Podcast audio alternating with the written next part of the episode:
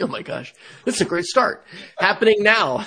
We'd like to welcome our viewers from across North America and around the world. This is the EdTech Situation Room, episode 281 for January the 18th, 2023. My name is Wes Fryer and I'm coming to you from Charlotte, North Carolina, where it is act- not actually snowing as my virtual background would make it look, but it, uh, it was, has been another lovely December, January day uh, I told Jason I was just taking a nap before we started, so maybe it wasn't a good thing to let me take the microphone first. But joining me as always is Dr. Jason Neiffer. I am so used to seeing a mane of hair, Dr. Neiffer, that I almost don't recognize you. Yep, high and tight. And in fact, uh, last week I picked up my fourth haircut since I cut it all off, so I'm trying to commit to um, being a little um, a little more put together, you know, especially now that, uh, it's one thing when you're the, the, the number two guy in the background. It's a whole other thing when suddenly you're expected to be the public face of something. But hey, I'm joining you tonight from Missoula, Montana, where I am the executive director of the Montana Digital Academy, which is Montana State Virtual School, uh, located in the beautiful University of Montana campus. And um, it's funny because last hour I was talking with my friends from NCCE, uh, planning a little bit about uh, our conference that's going on in late March. By the way, uh, go to NCC underscore EdTech on Twitter to find out more and register for said conference in beautiful Tacoma, Washington. But, and I'm the closing keynote for that conference, I might add, which is something I'm super excited about. I got a really fun, uh, hour planned with my, uh, uh, good friend and collaborator, Mike Agustinelli, um, who's been on the podcast before, but, um, uh, I, I, was talking about AI for the whole hour, so I feel like I'm just transitioning to now another hour where we will chit chat about AI for the whole hour. Although I did very purposefully go a little more minimalistic this week on the AI links, even though I feel like every week there's a new set of interesting things to know about AI technology. So Wes, I don't think the show's about AI, at least it's not right now. Uh, give it 10 minutes, but, um, what is the EdTech Situation Room all about? Well, we are here as we have been for 280 previous episodes to talk about the tech news and to shoot the articles that we've seen in the past week through an educational lens or prism and give our analysis and basically just have an excuse to hang out for, you know, an hour. Which, you know, I was thinking about it, Jason. This is just one of the wonderful continuities of life is that here we've uprooted our, our family and gone across the country, but hey, Wednesday nights are Wednesday nights. So yeah. it really is a blessing. Tonight, um, and if everyone will visit edtechsr.com slash links, you can access this Google Doc, which has uh, all of our show notes from episode 201, I think, to present. We had to switch uh, Google Doc. But we're going to be talking tonight, as Jason said, about AI, uh, Google, Apple, privacy, the tech correction or social media, as we have often discussed it with TikTok and Twitter and other such uh, companies and articles. Uh, we're going to talk Microsoft, a little recap of CES, connectivity, copyright and licensing, and the wonderful miscellaneous category, in which it looks like we may talk about uh, the FAA's uh, travel chaos that happened a few weeks ago, and then also a uh, cyber war Ukraine article, which actually is a little old but was pretty good. So we will end with some geeks of the week. Where would you like to start tonight, Dr. Neiffer? Well, Wes, uh, from one rabbit hole to another, I'd like to talk about new Apple stuff, which traditionally in the past might have actually sucked up a whole half an hour on our show. We'll see how quickly we do tonight. But um, there was a, uh, I think, a last minute announced event. Um, it was not something that we had several weeks of, of warning about, but there was an Apple event um, on Monday of this week, and um, there was more in that event than than was expected. So um, there, I'll just quickly highlight um, what is now available. Um, the M2 chip, which was released in 2022, that was, I believe, in just the MacBook Air, if I remember correctly. The MacBook Air M2 was available, and um, it was, you know, better than the M1. But part of the problem with Apple switching architecture as they have, and this is not really a problem, but it's a bit of a sales problem for them, is that there's no way they're ever going to repeat the gains of going from Intel to the Apple Silicon architecture. So it was just so monumentally ahead of where um, Intel uh, uh, was. I think Intel is, is, is making some some inroads again, but the bottom line is that the M1 chip represented such huge gains in productivity, such huge gains in battery life, such huge gains in graphics performance. There are still issues with the M1 platform, but uh, I know that it's largely brought me back. And in fact, now that I think about it, um, all of my Mac life now is is is got an M1 chip in it, and and I love it. It's it's super great. But the uh, the four things that were released um, uh, include a an M2 Mac Mini, which uh, the Mac Mini platform did pick up. It was an early uh, uh, M1 product, and um, it is now uh, uh, starts at five hundred ninety nine dollars, which is just an extraordinary value. Um, uh, it's hundred dollars less than the Mac Mini M1 um, at its base model. Um, it has two more graphic cores in it, although a similar amount of RAM and a similar amount of, of storage space. But um, I am using um, uh, the almost base model uh, at home of the M1, and it is not showing even the smallest sign of being anything but uh, continue to be a, a, a real um, a barn burner from the standpoint of, of, being fast. So it starts at five hundred ninety nine dollars, six hundred dollars total, and then they span up to where you can um, also get um, an M2 Pro chip, which has 10, 10 core uh, CPU cores and 16 um, uh, cores of GPU, and I believe also starts at 16 gigabytes of memory for just $1,300, which is actually, in my humble opinion, also a steal because the graphics performance on on these machines so extraordinary. I would also note for the record that, um, in my mind, uh, it, it's it, you don't have to get a new Mac desktop every year. You just don't. That you buy um, these these devices and they last for uh, uh, uh, uh, four or five years before you're even thinking about updating. And I know this is both true of both me and Dr. Fryer. We've utilized uh, dated Macs. In fact, uh, Wes, what vintage of Mac are you broadcasting on tonight?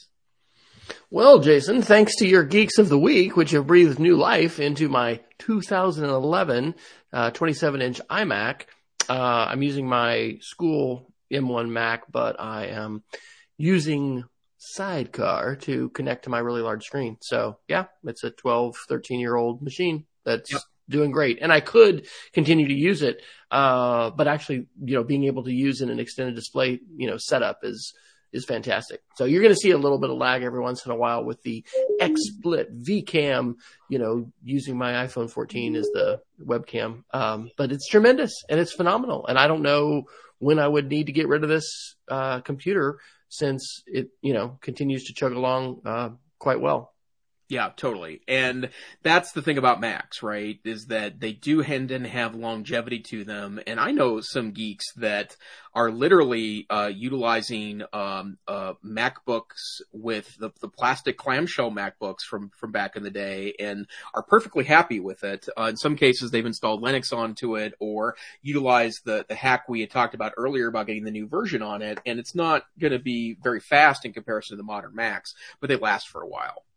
Um, and then two other uh, releases. There's a Mac Mini.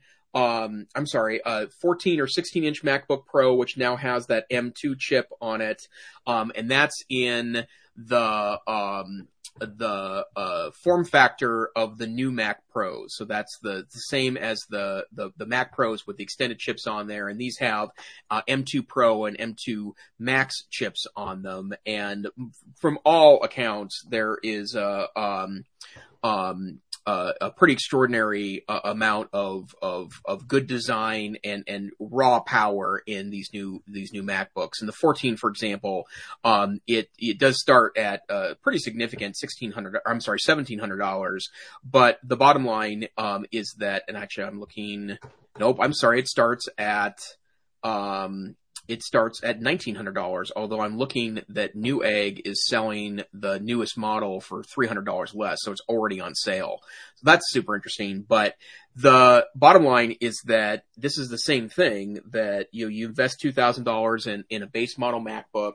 Uh, unless you are the person that needs a new a laptop every you know one or two years because you like using the newest stuff, you're not going to have to update this for four, five, six years, uh, and and probably even then, it's going to be battery life more than anything else that's probably going to get you to move. So that's an interesting piece too. And then one thing that actually tempts me for the very first time in the existence of this line, um, there is a new Home Pod which uh, Apple has a, a, line of smart speakers that are called uh, HomePods. Uh, everyone, including yours truly, made fun of the original HomePod because it's a $300 freaking smart speaker, right? So what possibly what you need out of that? But, uh, they so happen to add in, um, a bunch of, uh, uh, interesting features to it, not the least of which is, um, uh, the ability to kind of sense rooms so that it changes the way it directs music based on this. But also, they can hook up to uh, uh, uh HomePod Minis, which have uh, sensors in them, including moisture and temperature sensors. And then it's just starting to blow my mind just a little bit about what's possible here.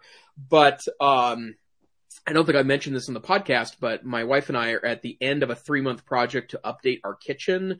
We've been literally saving up for for uh, uh, seven years to. Uh, we totally gutted our kitchen out during that time period. Uh, uh, uh, we haven't had a kitchen, which has been frankly terrible. both my wife and I picked up COVID for the first time in November. Had no kitchen during that time period, um, and a lot of things have been really slow, but we uh, have a shelf in there that we were going to put. Uh, we were going to buy a really nice uh, a tabletop speaker, and we were thinking about a Bluetooth speaker to do that. We were looking for a nice one and like a really nice one, like an investment that's going to be there for 10, 15 years.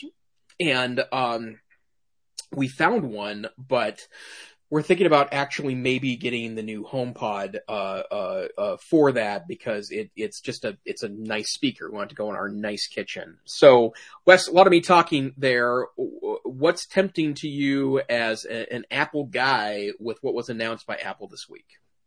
You know, because I have a new phone, pretty good. You know, yeah. Uh, I mean, I it is. It is lovely to have the the capabilities that that come with a phone, a large phone that I can shoot all kinds of video with. Um, you know, so honestly, I, am not tempted. Um, Peggy had put into the show notes a question as far as the mini, and I'm trying to look it up on the store right now. If you can order it with a two gig uh, memory, and yes, indeed, Peggy, you can get two. Oh, you're talking about RAM, two terabit. I'm so behind the times. Okay. right. You can, yes, you can order it. comes standard with 512 gigs, but you can get it with one, two, four, or eight terabytes of data. So it's just phenomenal. I don't think I'm tempted at all. Um, you know, I've sort of violated my own rule by saying, oh, yes, older phones are great, but I, I don't know. I mean, the show is definitely an influence on, on me. Maybe it's an influence on others. And it does, um, you know, from time to time cause me to have some lust for other products. But I'm, I don't think I'm ready to jump at anything yet. Let me ask you the watch question because I'm still on a Gen 3 watch. Persuasive reasons to, to move to the newer watch? Um, the new sensors I think are pretty nice, and this includes a blood oxygen sensor, which is a useful piece of data, especially in the era of RSV and COVID. Um, I would note, in fact, I was keeping a close eye on my blood oxygen as I was recovering for COVID because of my health sensitivities, and um, I, I do think it's worth it. But the Gen 6 is when the, the Pulse Ox is available, and as it turns out, you can buy those pretty decently used. And in fact, um, I had a I had a, a, a third party band because I wanted something that was uh, this is a, a blue watch. I don't know if I'd buy the blue again.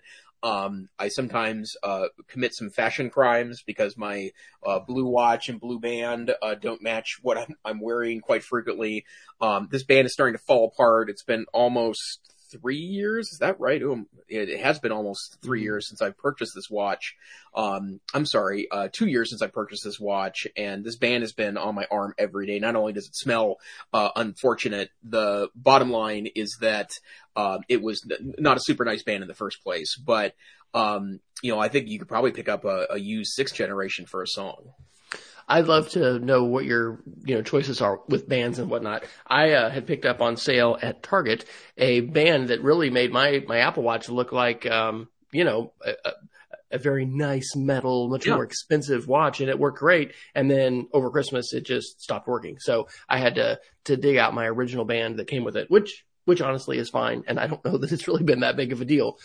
But um, anyway, it's yeah. I, I the HomePod's interesting. I don't have this as a geek of the week, but uh, you know, for the last probably at least three years with a smart home, um, I've had you know our Christmas lights come on automatically. I made a YouTube video over the three day weekend of pardon me my setup for how I use the Google Home smart speakers with these you know Wi-Fi smart um, plugs, which incidentally have Chinese firmware that, you know, is in Mandarin. And I'm like hoping it's not malware. Uh, I can't even read it when, when you know, I update it um, anyway, I posted that uh, to the web. I'm pretty, pretty doggone happy with my Google universe and with all of our devices. And you know, once you're invested in an ecosystem like that, yeah. it's a significant thing. It's like switching phones or or switching computers. You know, you've you've invested in this. So I know you're you're uh, running a hybrid. Um, you know, in terms of Montana, Jason, I'm pretty sure you would be in a Guinness Book of World Records. Number of screens in the home, number number of active Wi-Fi devices. Maybe you're pushing. Yeah, maybe so. Yeah, and so, of course, it doesn't help that uh, you know I buy random things off of eBay, like this beautiful uh, Lenovo laptop, which I really had no need for, but it was a super screaming price on eBay. Um, yeah, um, I and and that's the ecosystem thing. Um, I, I don't think we've actually ever had this conversation. Um, Dr. Fryer and I are married, uh, not to each other, um, but to folks. We've know, got it. We've got an announcement. No, yeah, yes. By the way, a uh, special announcement this week. But I don't know about you with Shelly, but my wife Allison I mean, she's tolerant of, of, you know, my sometimes elaborate setups with things, but I also know that even if it's cool, if I don't set it up to be, you know, pretty user friendly, it gets abandoned. And, um, I also think that voice assistants have become slightly less, uh, uh, interesting and maybe not part of my daily workflow as I expected them to. But, um, you know, I do have, uh, two uh, uh, systems inside the house. Um, we do have a couple of Google devices, and we have a, a pretty decent number of Amazon devices. And uh, you know, my wife is used to those Amazon devices. Uh, we we need to have a conversation. Apparently, um, the new HomePod, uh, the big home three hundred dollar HomePod, is a, a, a, better Siri experience and they keep updating that firmware to make it a better Siri experience. But the bottom line to me is that like I'm not going to make that decision without having a long conversation with, with, with Allison because, you know, obviously it's left up to me to come up with the technical things in our house and she is a pretty solid nerd in her own right, just not the technology variety. So, um, the, uh, uh, you know, I'm left to do that. And so one of the decisions we're gonna have to make is that if we do put a really nice HomePod speaker in our kitchen, our, our brand new kitchen, it might be super cool, but if she doesn't use it, then that's, you know, that's a lost opportunity. So that'll be one of the ways we'll have the discussion in my home. For the record, Jason, isn't your mom the one with the YouTube channel about quilting or something? It's not my mom. It's Mike Augustinelli's mom, actually. Okay. Um, right. But Nerd does run our family. My mom was the first person, uh, uh, one of the first people in Great Falls, Montana to run a computerized bookkeeping business in the 1980s. And, um, uh, in fact, the computer she was using was so old, it was running CP/M, um, which was kind of a pre-DOS operating system that kind of worked like DOS, but was yeah, she had something called a Kaypro 4 uh, back in the day, uh, with its 10 megabyte hard drive that you could only afford used. Like that was you know that was the early days for her on the internets. Hey, welcome to not only Peggy George, uh, but also Betsy Springer, who's joining us again. And look at this. Betsy bought an iPad for her daughter for Christmas on Swappa after she heard us plug the website here on the show. And that is, is absolutely fantastic. Um, Jason, Peggy is asking, should she be using Swappa for getting a newer Apple Watch? Well, first of all, I was in a, uh, uh, uh, virtual happy hour with Betsy earlier tonight uh, with the Digital Learning Collaborative, so it's uh, it's been good meeting day for me today.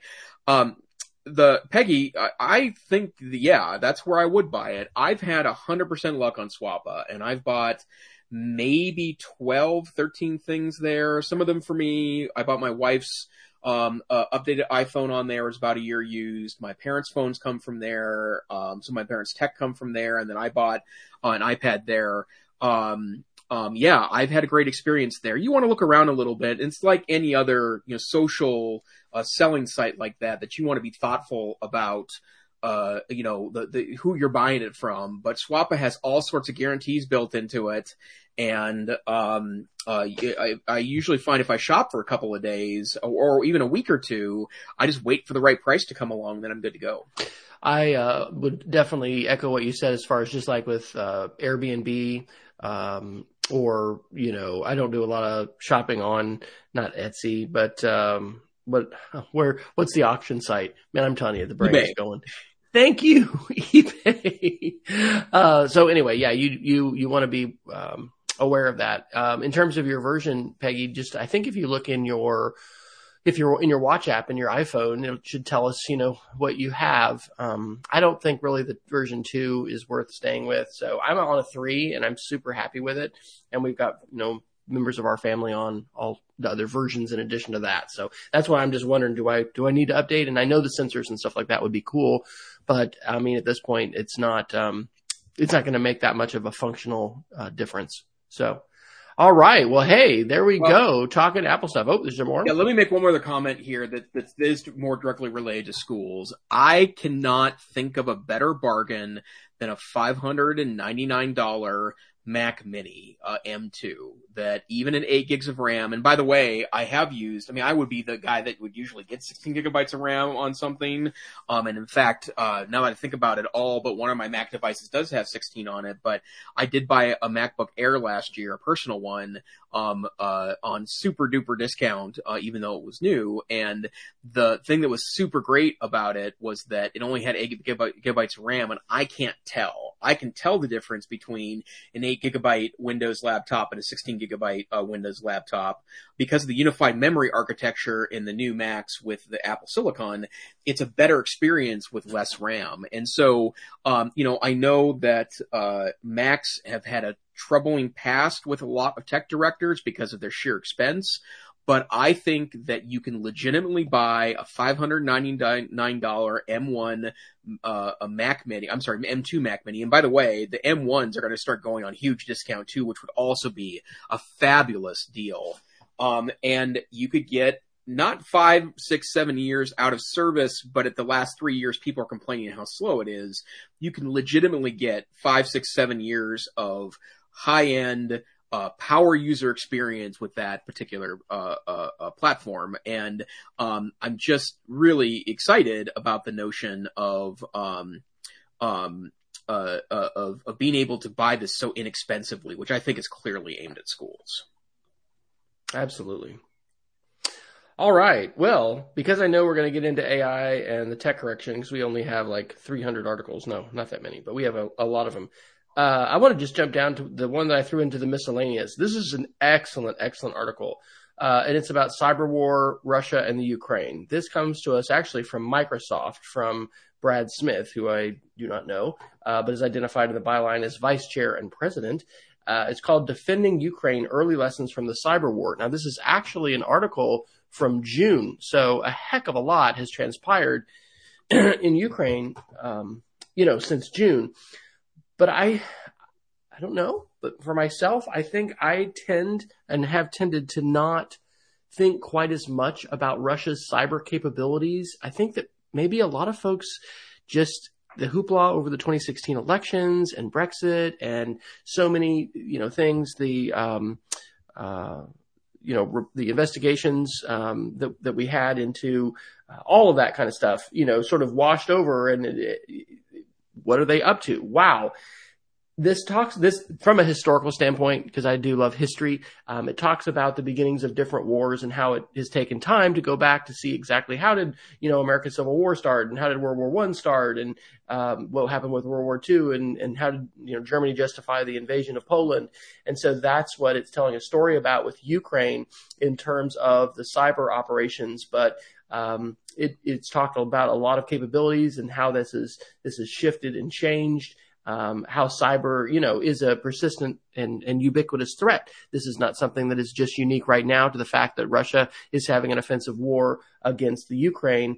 And I think it's super important for us to understand this because we are literally not only in the middle of a of like a psychological operation where agents of China and and uh, you know Russia and we are as well. Like we're we're conducting different kinds of cyber operations as well as psychological operations, but it's it's in this landscape that we are all living in and we're consumers in, and it is just it's just really wild. So anyway, I want to want to recommend that, and I do think that it seems that people are surprised. I think I've read some other articles, maybe I've shared them in the show that Russia hasn't been able to to to launch more devastating attacks. But I think some of that has to do with how Putin didn't really talk to a whole lot of folks apparently before you know starting the uh, the attack. And you know, cyber operations different from kinetic operations.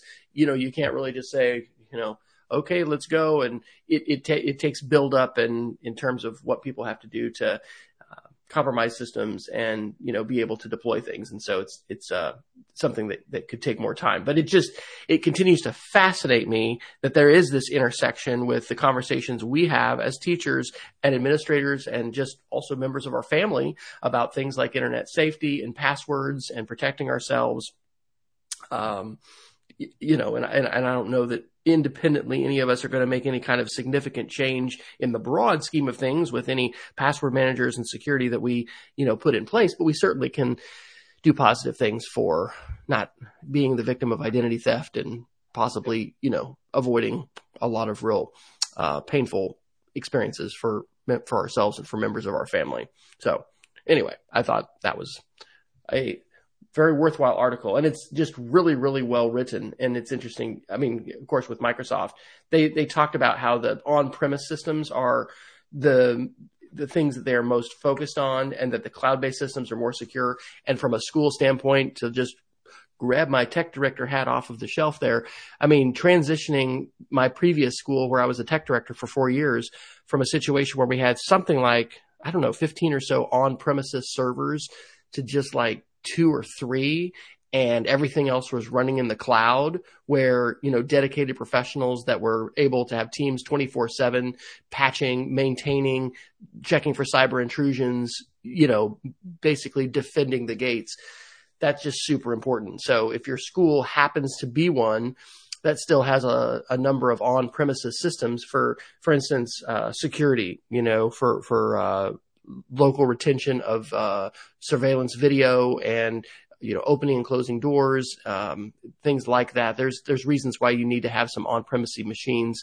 And there's also vulnerability that you have when everything's in the cloud and it's all dependent upon an internet and you know you want things to still work when the internet might be interrupted for a little while. But anyway all those things are important to think about I'm happy to not be responsible for those things at my school anymore and just be responsible for our house. Um, but there's, you know, considerations to think about there too, as far as our homes, you know, the more digital we become and, uh, the more dependent that we become on technologies.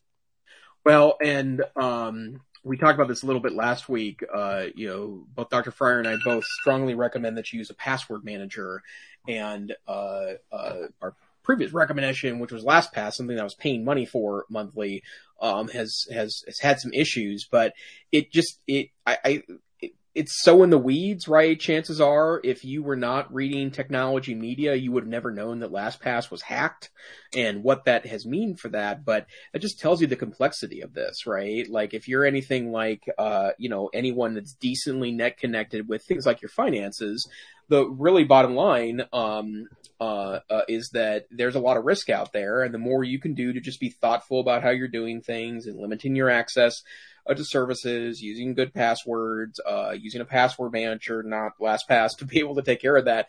Um, I, it's a really important part of this, and it's all related to that, right? Like these are all.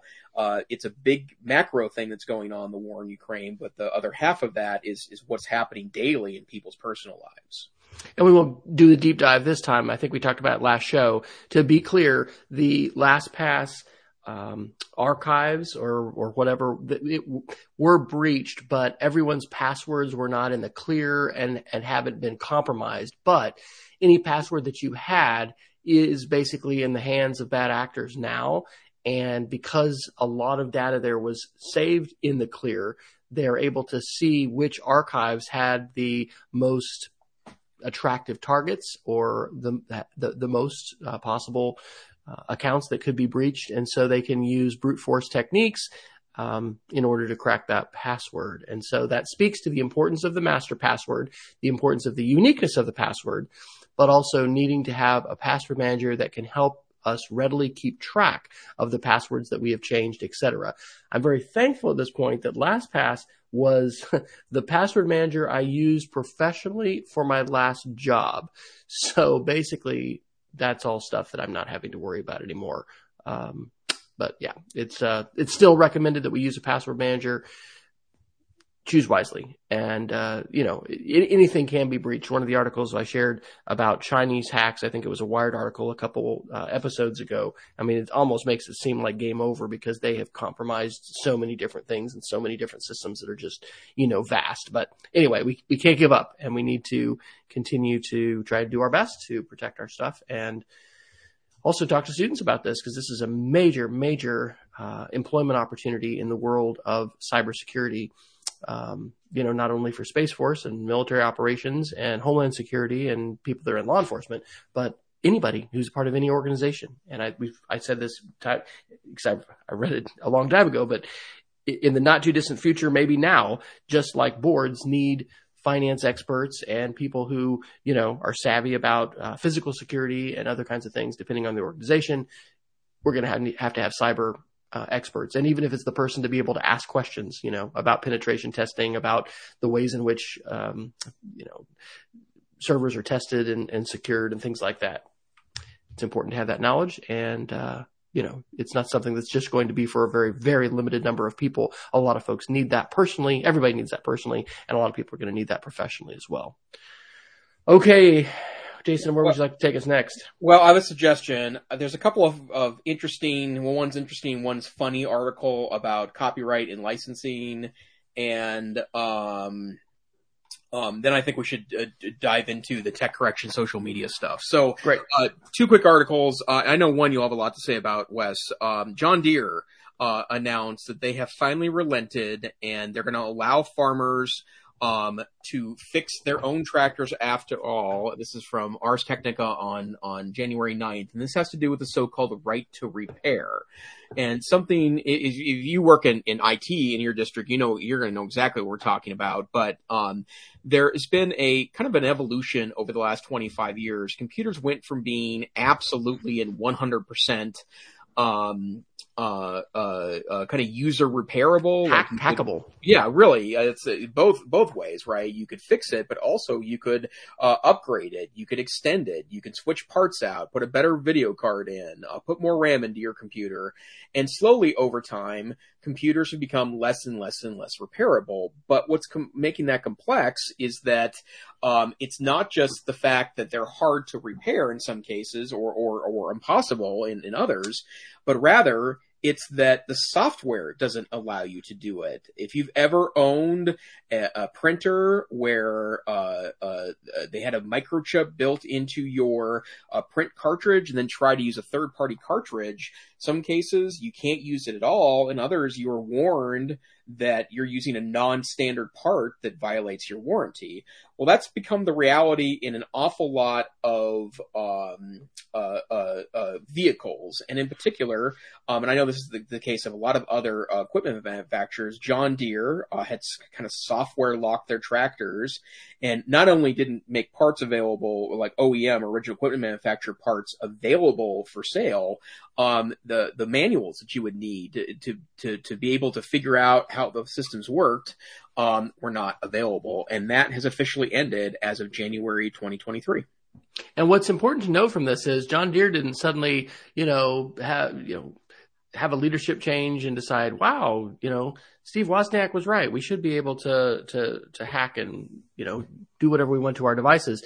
Uh, this has to do with the Biden administration and uh, executive orders to the FTC, the Federal Trade Commission, uh, calling upon them to prevent quote unfair anti-competitive restrictions on third-party repair or self-repair items. Um, and it's basically, as the article said, um, actions in advance of federal rulemaking. So Apple, and we've talked about this too, and I have not read this analysis, but but Apple has allowed for things to now be user repairable that before wouldn't. But when Jason and I have taken a look at some of this, it's obscenely complicated beyond what probably 99%, 99.5% of the population out there is going to want to do. And I think perhaps Apple was, you know, reading the tea leaves and seeing what was going to come down the pike with that as well. And so they have been able to make some things user repairable, but doggone it, you're in some cases absolutely not going to want to do right. that. But I think it's a, a positive move. Um, does this mean that our printers are going to suddenly, you know, have open, you know, ink cartridges that are going to work and, and all that kind of stuff? No, it's, it's, uh, pretty fascinating to see how intellectual property cross sects with, with hardware, with, you know, business models of, uh, of different companies and things like that. I know we are super happy. Did you tell me about HP's subscription model printing, or did I hear about that somewhere else? Maybe I heard about it from somebody else. I feel like we've talked about that. Yeah. Anyway, my wife said like last night because she has to print a, print a lot of things for her fifth grade class um, and and take school. She just loves having essentially is unlimited uh, color and, and black and white ink, which we've never done before, but we're on the subscription model where the, the printer is smart. And if it's running low, it automatically orders it. You know, we pay like three or four dollars a month or something incredibly reasonable. But of course, if it's not an HP cartridge, then you know it's going to know it and detect it. Anyway, we're very happy with HP with this with this setup, but that's another another intersection there. So yes, good good decision, John Deere. But thank you, Biden administration, for really pushing that, and it was really a response to the uh, anticipated rulemaking that would be coming down the pike from federal agencies. Thank you. And I knew you'd have more great information about the right to repair stuff. Um, the other thing I want to highlight, just because uh, uh, I think it's funny, um, Belarus uh, has legally or has legalized pirating media from basically countries it doesn't like, and that list is probably basically everyone except for Russia. So I actually have some experience with the country of Belarus, and in 2003 I was a teacher and debate coach in Great Falls, Montana, and um, uh, the uh, we applied for what was called an Open Society Institute International Debate Exchange, and so they were sending debate teams across the country to uh, uh countries throughout Eastern Europe uh, for the purposes of uh, you know engaging in international conversation. And our team uh, won that one of those slots, and we had uh, Belarusian debaters and coaches visiting uh, Great Falls High School uh, for three and a half weeks. And then in the spring, um, I joined up with a parent. Um, uh, and we uh, chaperoned um, uh, uh, five debaters of, of, kids from my debate team um, to uh, Gomel, Belarus, where we stayed with the same families of kids that came with us. It was one of the extraordinary events of my life. I'll never forget it. Um, but part of it is now I know an awful lot about that country, and I would say that uh, Belarus isn't really on the United States' Christmas card list. So, uh, for a variety of reasons, it's been challenging there. Not for uh, uh less reason than for the last 20 something years, they've had uh, what has effectively been a, an authoritarian ruler uh, in that country. His name is Alexander Lukashenko. Well, I, I mention this because one of the things that so they're announcing that they that it's now completely legal there to um, uh, uh, uh, pirate anything from an unfriendly country, which would include basically most of the countries that are creating any kind of media, um, uh, including software uh, uh, outside of Russia and Eastern Europe. But um, I laugh at that because we stumbled into something really interesting when we were in Belarus, which was we went to a, a kind of a grand mall one day it's not quite. It was. It's, it's kind of like a department store, except that there were a couple of different department store or like sub stores inside the store. So it's like a big department store, but then there was a separate store on the inside. And so we went that day um, to the record shop, which was a, a CD shop in in 2004, and they were selling um, we don't know for sure, but I'm assuming like knockoff copies of albums for a for a dollar American a piece, right? And we were just blown away by this, right? One dollar CDs. This is pre Spotify. It's pre streaming media, so getting a, what is effectively a fifteen or twenty dollar uh, uh, uh, uh, uh, thing for a buck was was itself really extraordinary. Well, so that was the first uh, week we were there. We discovered that, and then a couple weeks later, we were in a store that was kind of like the local, um, I don't know, like nerd shop, right? They sold computers. They also sold uh, a variety of, of media, and one of the media they had was um, um, uh, they had these these CDs but they weren't CDs, they were actually CD-ROMs, and they didn't include an album, they included everything the artist has ever done in MP3 format. So you could go and buy, you know, the David Bowie CD, and it was every album David Bowie ever put out. Or you got the Beatles album, it's every album the Beatles, Beatles ever put out. And, um, it, it, they were selling those for like 75 cents. So, the irony of you know Belarus taking this broad action when it's clear that they're not enforcing copyright all that closely in that country, anyways. So, Jason, you have inspired me also to share a couple piracy stories, and perhaps we'll have a show title: "Stories of Piracy." In 2007, Shelley and I had a chance to travel to Shanghai, China, for the first time uh, for the Learning 2.0 conference, and Alan November was there, and he had his son with him. And Shelley and Alan's son were not speakers in the conference, and so they had an opportunity to run around to different stores.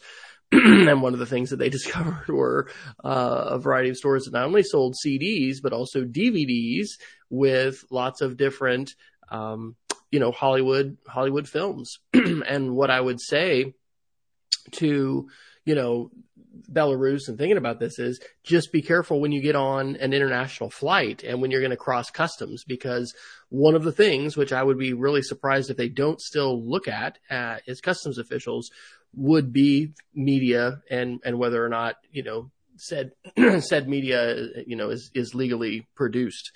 Um, and so anyway the other story that and I won't you know, seeing the the transcription power, which we talked about last last week, you know, we, and we've been aware of this for a while. If you're watching on YouTube or Facebook Live, you can turn on live transcriptions and anyway, all of our words are there. So I'm not going to be using names. I'm not going to say the name of the person. I'm not going to say the na- name of the organization, but a fairly significant organization that I worked for in the last, uh, you know, 25 years, uh, had a staff member who was becoming somewhat notorious for selling uh, pirated versions of, you know, DVD series. We're talking Lord of the Rings extended features and all of this.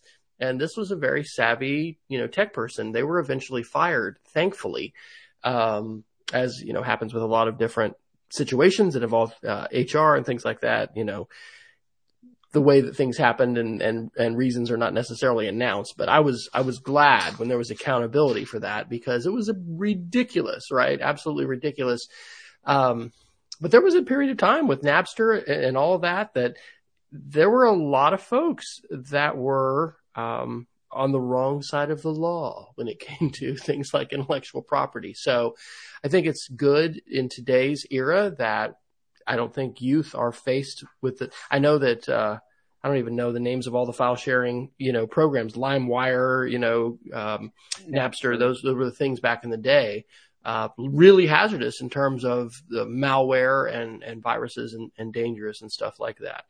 Yeah, the good old days. Uh, I don't know.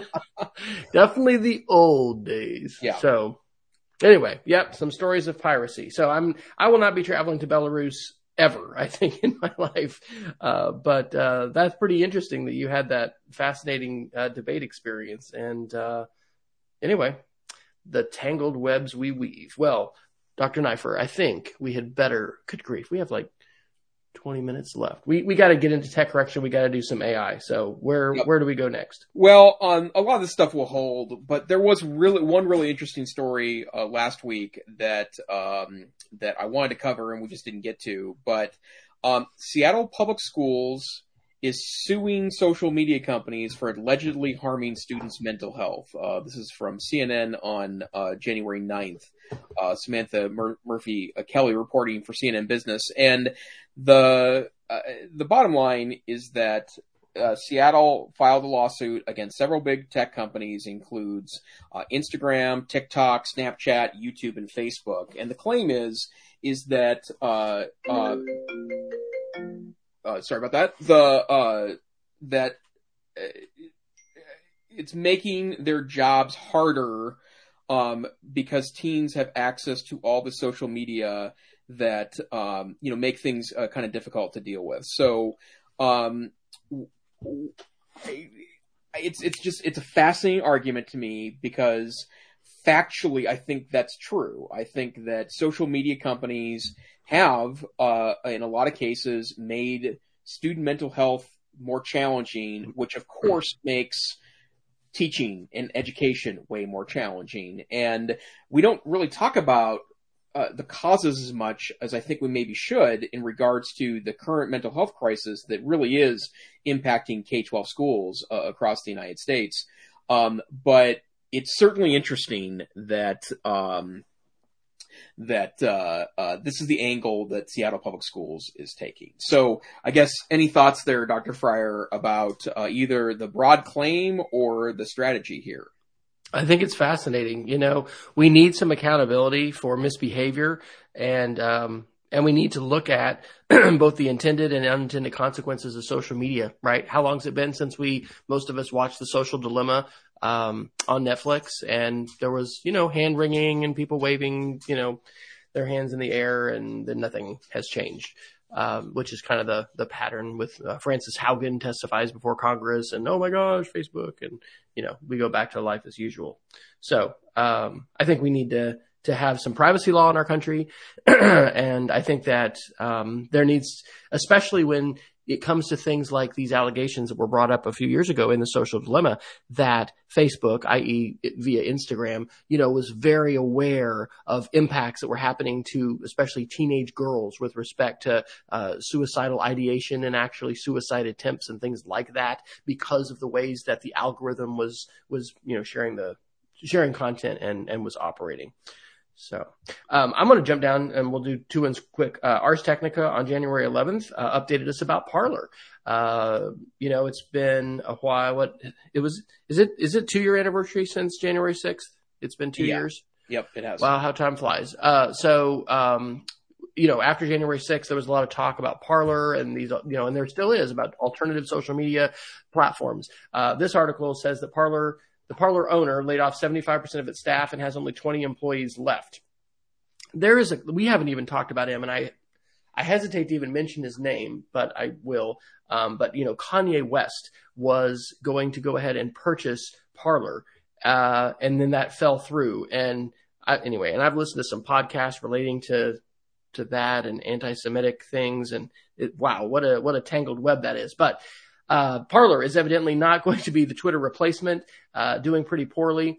And if you haven't investigated that, this maybe someday I'll teach a course that really dives into these kinds of things. But as a case study, you know, January 6th and the ways in which social media was used. And then in the case of Parler as a platform where a lot of folks that were at the Capitol, you know, protesting and illegally trespassing and, and also doing other illegal acts, they hadn't secured their data and there was just open downloadable troves of video as well as photos and images, which were grabbed not only by law enforcement, but by also, I guess we could say digital vigilantes, you know, good, good, I think in this case, well intentioned citizens who wanted to help bring these people to justice. And yes, indeed, that media has played a critical role in many of the the, the indictments and prosecutions that we've seen following January 6th. So anyway, that was a little update about Parler. And then uh, this is a fantastic article by Matthew Ingram. Matthew Ingram was one of the employees of GigaOM.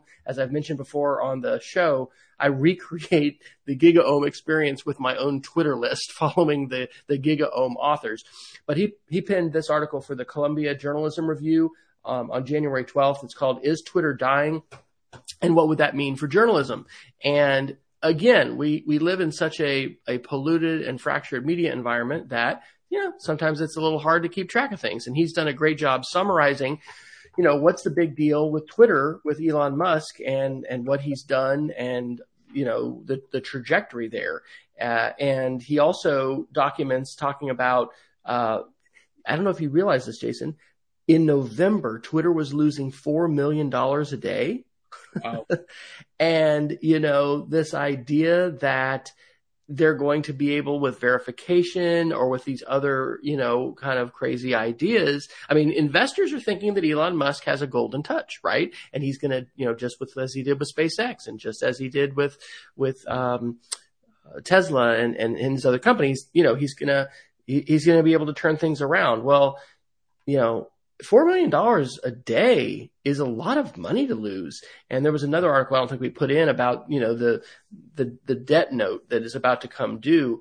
Um, the amount of money that Musk has to have for debt service is really really you know astounding. But the point that he makes here, and he quotes Dan Dan Gillmor, who's a journalism professor at Arizona State. Um, you know, his argument is that journalists should avoid centralized platforms like Twitter altogether. Um, that Musk, I'll just read this, in demonstrating his contempt for free speech in general and journalism in particular with his behavior at Twitter has shown why, quote, it is foolhardy for anyone to rely on centralized platforms to create and share, to create and distribute vital information. But what Ingram points out is that journalists want their stuff to be read, right? Uh, news organizations need to reach an audience. And so Twitter is still an extremely important and relevant platform for being able to get eyeballs on your content. And so there are ethical and moral questions that not only journalists face, but I think we do as educators and citizens about the platforms we're going to use and who we're going to support. For the record, I no longer pay for Twitter Blue. Um, I did enjoy being able to see who people I follow, the articles they were looking at, but I'm I'm not going to pay a penny to Elon Musk. I'm not going to buy a Tesla. I mean, like I'm I am so sickened by what we've seen about this human being um, that I don't want to support him in any way. I'm thankful that SpaceX has moved forward, you know, our space program and commercial space and things like that. But you know, I I am in the process of of I believe doing a full transition away from Twitter.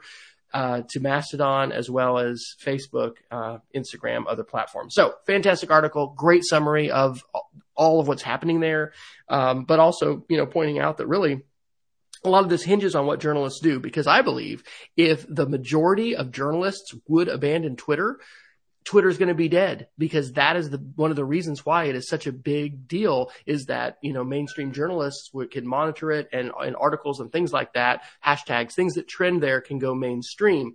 At the same time, if Twitter continues to lose four million dollars a day or more or whatever. I mean, anything in that ballpark, it's hard to imagine them being able to survive for very long. So let's all realize as educators, many of the folks listening to this podcast, you know, are probably Twitter users and may rely on it, that it is very probable that Twitter is not going to continue to survive indefinitely into the future just from a financial standpoint.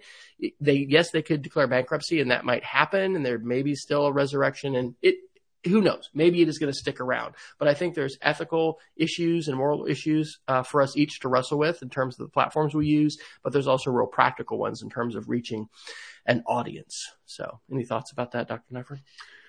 Um, yeah, I mean, I, I, you mentioned it earlier, uh, Wes, that you know the, the the myth of Musk is is is very very powerful, and he has taken some companies and, and definitely turned them around. Um, you know, some might question their long term viability, and there's debates to get in for certain, but yeah, I. Um, I think the platform probably will survive in some sh- way, shape, or form. It's just that I think you have to ask yourself the question, what do you want out of Twitter? And if, you know, you may think, and it's, it's, it's certainly one point of view. Uh, I don't hold it, but it's a, it's a legitimate argument to come from that, you know, Twitter was too big of a company and they were spending too much time on, on things that, that, that people may say is wasteful or, or not necessary to run the platform, including the extensive committees they had to review content. Or you could make the argument that, um, what was happening with governments, um, uh, uh, uh, or what happened with governments and the, the, what someone might call collusion between social media companies and, and places like the CDC may violate some sense you have as well. Um, but the platform will change. And um, I, I didn't share this particular article, uh, or I'm sorry, we won't have time to go into the deep part of this article related to Twitter. But the other thing that, that we, we know from the last couple of days is that Twitter has um, uh, uh, uh locked out a lot of third party apps. And it used to be when Twitter first started that uh, anyone could access the so called API and could create all sorts of ways for you to, um, uh, uh, kind of interface with Twitter without having to use the Twitter client itself. And out of that was an extraordinary number of really innovative things. And a lot of those things that, that are part of Twitter today were kind of invented parts of third party apps that they, uh, kind of brought into the mother system. well, for the last several years, um, third-party apps were severely limited, um, and so uh, the functionality has gone down, and now they they're they're being locked out in some cases. And what the article that that I'm sharing tonight is talking about, um, it's from 9to5Mac uh, yesterday, is that um, in some cases, developers are just being told uh, either no answer or vague answers. And in a lot of cases, they've developed a lot of infrastructure around serving this app up, and Twitter just kind of pulled the rug from under them. And that 9to5Mac article says it's it's it's uh, very disrespectful um, to the developer community, and the developer community is large, and I would imagine likes Twitter quite a bit. And so I think being careful about that is is is something that Elon Musk is going to have to worry about as well.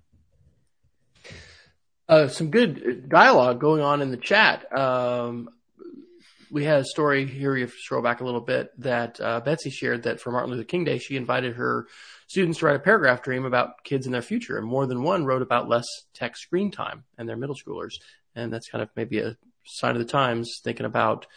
Um, I love that though because yeah. we need the young people of today to dream about all kinds of things in terms of, of a better better present um, and the roles in which you know social media and and screens play is uh, is pretty big. Um, Alexander Slag, who's in the chat, welcome, uh, is uh, also trying to move to Mastodon. Um, you know, it's different user experience. Peggy is asking how in Mastodon do we handle the switch uh, between you know, from Twitter when connections aren't on. It's not perfect. Uh, it certainly isn't. And there's a lot of folks that are not there and it really does feel like starting over in some ways, but there's also uh, kind of a cool vibe with that. But, um, yeah, I think that this, this is going to continue to be uh, a topic of discussion. But to your point about this article, Jason, in that article and some others, like it's not accidental. This isn't just like, oh, sorry, we uh, we messed up. You know, we we fired that person or that person doesn't work for us anymore, and that didn't work. No, there's some intentionality to yeah. uh, what Twitter has done, and it's it's really you know harmful in terms of these companies that have built platforms around Twitter ultimately, I guess Twitter's probably hoping to to monetize maybe more. They they've got to right. They've got to find ways to not bleed so much money. But uh, Peggy's asking if we stay on Twitter and, and post on both. I I am uh, cross posting for the most part, um, but I'm engaging in a lot more conversation, and that's one of the things that I've really enjoyed about Mastodon is I've I've had a lot more interactions. You know, um, we're all busy. You know, there's there it's a it's it's a busy information landscape, but I've found the uh, interactions on, on Mastodon to be a little bit more a little bit like the early days of Web 2.0 and that kind of thing. But at this point, I'm I'm not completely abandoning it. But I think that will that day will be coming soon. I was actually working tonight on my if this then that recipe to take tags that I put Ed, EdTech SR to, and then I uh, append those links to a Google Doc that I can transfer for our show. And so anyway, there uh, you can make any Mastodon channel into an RSS feed by simply adding .rss to the end of the channel address, and then there's a recipe that you can you know take a a uh, RSS feed and then you know send it to a Google Doc and whatever. So that's geekiness, uh, but it's ways that I've been using social media now for a number of years. As I find articles, I share them, I collect them, you know, and and then you know we'll take some of them over there. So it that's one of the things that I've needed to do before abandoning Twitter is work out, you know, figure out how my workflows can not be dependent on Twitter. And anyway, I'm getting close. Got to talk about an AI, AI article, Dr. Neiffer. We're yeah, at the end, but I, I, would say, um, actually, if you would be willing to share that that Torrey Trust slide deck, which is excellent. Uh, yes. Way, but yes. I just wanted to share a thread from this week, and I've I've been talking about AI um, you know, for five six hours a, a week for for uh, uh, over a month now, and and I want to be really clear about something. And I I had to say this earlier today too. I'm not the guy that says that this is going to change the world, right? That's just not really how I present to the world. And in fact, if anything, uh, there's been a lot of disappointment uh, in, in in my humble opinion of where technology has taken us. Um, uh, we're we're doing okay, and I think there's a lot of cool things you can build with technology to support a, a classroom. But there's some non-technology things that I also have some mojo that are, are important to talk about. I say that because I believe that generative AI will change education more than anything else in the last 20 years. And that, uh, I would almost go back as far as to say Google would be included in that. But in a lot of ways, the kind of search engine model of Google seems so quaint in a world where um, you can ask a question and it will just generate the answer, not an answer. And so uh, these are a huge deal, right? And so I want to make sure that this is why we keep talking about them because I think that this year education is going to be significantly impacted. But what I want to share tonight, it's a tweet um, from uh, Tiffany Pelletier, uh, uh, Dr. Tiffany Pelletier, who is um, uh, a learning or learning delivery specialist at Northwest Regional Educational Laboratories, I think and um, the NWEA, a non-for-profit leader in advancing student growth and systematic change. So um, she um, uh, used ChatGPT to um, create IEP goals and then provide rationales for the goals. And if this isn't such an extraordinary um, uh, thing, because it just shows you, like, yeah, it's not perfect right now, but that's an example of a superpower that AI could bring to you as a teacher. Um, and I've been on some of these meetings, uh, writing these goals and the rationales behind them. And it just was, uh, it's tedious work. And that's why that sometimes these documents don't end up as personalized as they should be. And it's an example of living as augmented humans. Yes. If you think you're going to want to go to a doctor in the next, in your lifetime from now on, that is not going to want to take advantage of a tool that has read every single research article. What'll be interesting is when if the degree to which we can ask the AI to point back at itself in the black box and explain itself. For instance, if you know your doctor says, "Oh, there's going to be a drug interaction with this," I think the doctor needs to be able to say, "Can you give me the uh, research articles, you know, that indicate this?" To be able to prove where did you get that information from what we learned uh, from the OpenAI uh, employee, you know, upper level employee in November that came to our school uh, talking about it, that already is something that that that ChatGPT and these tools are are able to do. But I think that is a great example. We had an, an after school meeting today where it was mentioned and we had, I think, one of our administrators sending out a note to at least all faculty and staff, maybe to the entire community in our school about ChatGPT. Um, and you know somebody was saying hey it can just write any essay for you. And and i also point out yeah and it can also take any you, you know essay that you have and and write that so that a sixth grader could understand it or you know rewrite that for for whatever. Our show the not the last one because i'm still a couple behind but whatever uh two, what is it, 198, uh, whatever, two, I don't even remember what it is. Um, our last show that is on, uh, our website, 278, chat GPT generated summary, took the entire transcript of our entire show and generated a pretty decent, um, summary, which I, which I tweaked a little bit. This will take us just a little beyond the hour, but uh, I want to share two really quick. The first one's not a news article; it's a blog post, but it's by Dutch educator Iris van Rooij. This was on um, January 14th. And uh, Iris, and I'm not sure pronouns, um, so I won't guess. Um, Iris says, "Stop feeding the hype and start resisting." And basically, this is an article written in English, which is uh, reminiscent a little bit of the folks that were saying, "Hey, all these Web 2.0 tools that you guys are, that you guys, that you all, guys and gals, everybody, uh, is you know just so excited about. Wait a minute, what what's the impact? Let's not just you know leap headlong into it." Uh, Iris is saying that we need to be deeply troubled when we see the negative impacts that different AI systems, facial recognition systems, uh, other kinds of uh, as Iris writes, human interlocutors that are imputing meaning where none, where there is none, um, you know, can be misleading and it can lead to abuse and, and basically there can be a lot of problems. So, you know, that's going to be part of the landscape as well. I thought that was a very good sort of contrarian uh, view to take that wasn't just talking about, hey, it's going to write essays. We've got to, you know, block it and ban it and, and, and make our lives, you know, go back to normal. Uh, this was getting a little deeper into some of these issues uh, that are highlighted. And then the one that Jason asked me to share that I put in there is a slide deck from Torrey Trust. And this is a tweet uh, that you can take a look at. The only thing I'm, you know, not concerned, but I was like, why did you do a portrait style, uh, you know, layout on this? I'm like, I've never, why would you do that? Because anyway, I'm always using a regular standard television or, or projector. Um, but it's called ChatGPT in Education, and it talks about the basics of ChatGPT, uh, privacy, trustworthiness, uh, the fact that it makes stuff up, free labor, what it can do and not do, what educators can do, and, and additional resources. And it's a, a 37 slide Google slide deck. So uh, I th- I think next month I'll be sharing something with our faculty about this. I would also point everyone to Jason's Wakelet that he continues to maintain of resources related to ChatGPT. And let's just go ahead and do another plug for the NCCE conference because, folks, if you'd really like to hear the wise Yoda of EdTech, the EdTech Yoda of the North, as he's known, I think, just north of the whole Mason Dixon line, he'll be pontificating on this in the keynote at NCCE.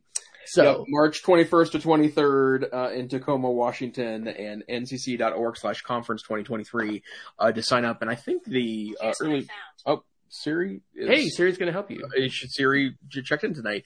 Um, I believe the early bird pricing is ending in a few weeks, so uh, check that out now. Okay. That has taken us five minutes past the show. We've got to do some geeks of the week. I do want to let everybody know that you can subscribe to our Substack, which is something that we've just been doing for a little while. But that's a way, uh, if you don't just want to go to the Google Doc, um, you can see that the articles that we talk about are not only in the live chat, which is archived in both Facebook and YouTube. Uh, we're now in the practice of bolding the articles as we talk about them in our show notes but the Substack newsletter, which you can get when we end up publishing those, which isn't right away. Uh, but anyway, you can do that because we've got the links that we talk about as well as those we do not. So, Dr. Neiffer, you have a geek of the week for us. Yes, uh, I'd just like to share kind of a, a, a interesting uh, phenomenon. Um, I'm always, you know, uh, in the market for a good USB-C charger, and uh, uh, the some of the nicely designed ones, or at least uh, the ones that that have novel designs, oftentimes you know you don't know if it's a legit USB-C hardware or not. And so one of the strategies I've utilized recently is uh, Apple. Now that that USB-C charging has been around for several years, you can uh, pick up uh, a used uh, Apple USB-C charger for a song. And um, uh, uh, I wouldn't just go on eBay type Apple USB-C charger because there's a lot of, of, of knockoffs on there. But if you limit it down to just used versions of them, you can pick up a 96 watt charger for if you if you shop around for as little as 20 bucks, uh, uh, including shipping, and it's not only going to be really high quality, you know it's going to adjust really well up and down because there's great hardware sitting inside an Apple USB-C charger. So it's a kind of a little hardware hack, you might say. Awesome. And Peggy, thanks for asking about that link. I put the link to Jason's uh, AI about, or his Wakelet about AI and OpenGPT. Uh, and lastly, let's let's end on a positive note. Um, our school made national news tonight uh, because I'm going to play the audio right there.